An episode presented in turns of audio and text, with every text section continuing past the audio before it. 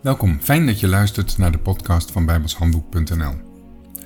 In de vorige podcast hebben we gekeken naar het woord evangelie en dat doen we dit keer ook weer. Want er is iets merkwaardigs aan de hand met het woord evangelie. Je zou verwachten dat het alleen maar in het Nieuwe Testament voorkomt, omdat het een Grieks woord is. Maar dat is niet zo. In het Oude Testament komt evangelie ook heel vaak voor. Er staat dan weliswaar niet evangelie, maar het heeft wel vaak die betekenis. Dan is het de vertaling van het Hebreeuwse woord bazar.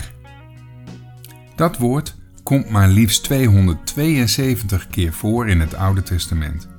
Meestal is het vertaald met vlees, maar 24 keer niet. Dan staat er boodschap en zelfs blijde boodschap. In de Bijbel staat vlees meestal tegenover geest. In de Bijbel staat vlees vaak tegenover geest. Je kunt ook zeggen de oude mens, ons lichaam van vlees en bloed, tegenover de nieuwe mens, ons geestelijk lichaam. Geest is dat wat we niet kunnen zien. Vlees is stoffelijk. Het heeft met materie te maken. Je kunt ook zeggen dat bazar een lichaam is of heeft. En dat lichaam dat kan van alles zijn. Een stuk metaal, een huis, een lichaam, noem maar op. Het is materie en zo'n beetje alles wat je kunt zien is materie.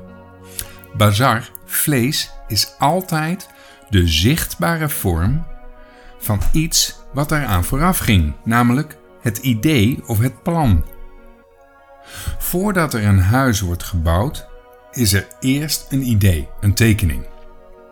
En die tekening die kan in je hoofd zitten of op papier staan, dat maakt niet uit, maar het komt voort uit je brein, uit je gedachten.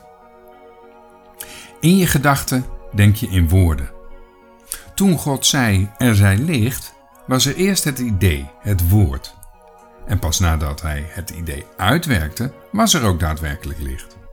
Het woord was vlees geworden. Het idee kreeg gestalte.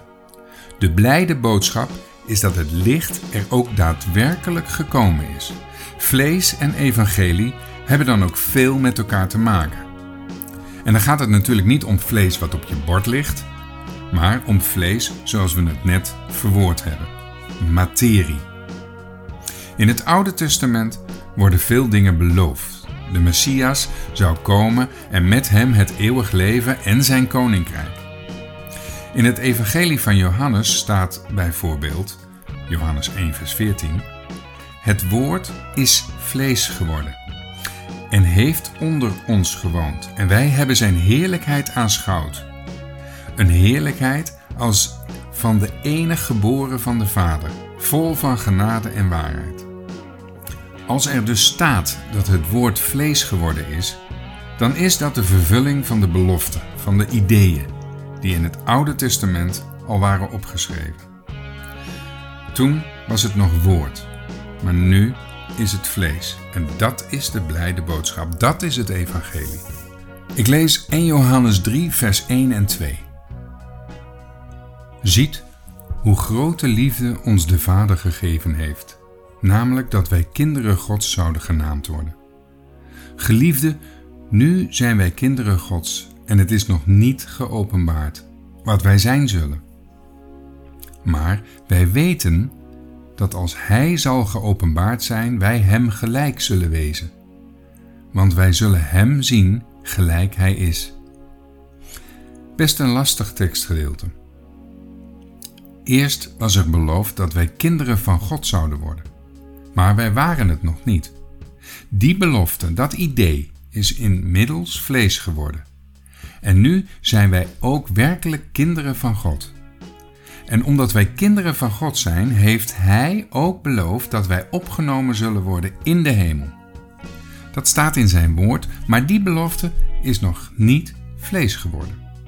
Dat gebeurt in de toekomst. En als dat gebeurt, zullen wij aan Hem gelijk wezen.